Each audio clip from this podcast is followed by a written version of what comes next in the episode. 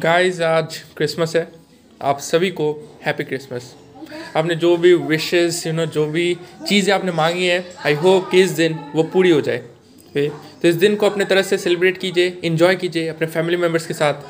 And once again merry Christmas. Thank you.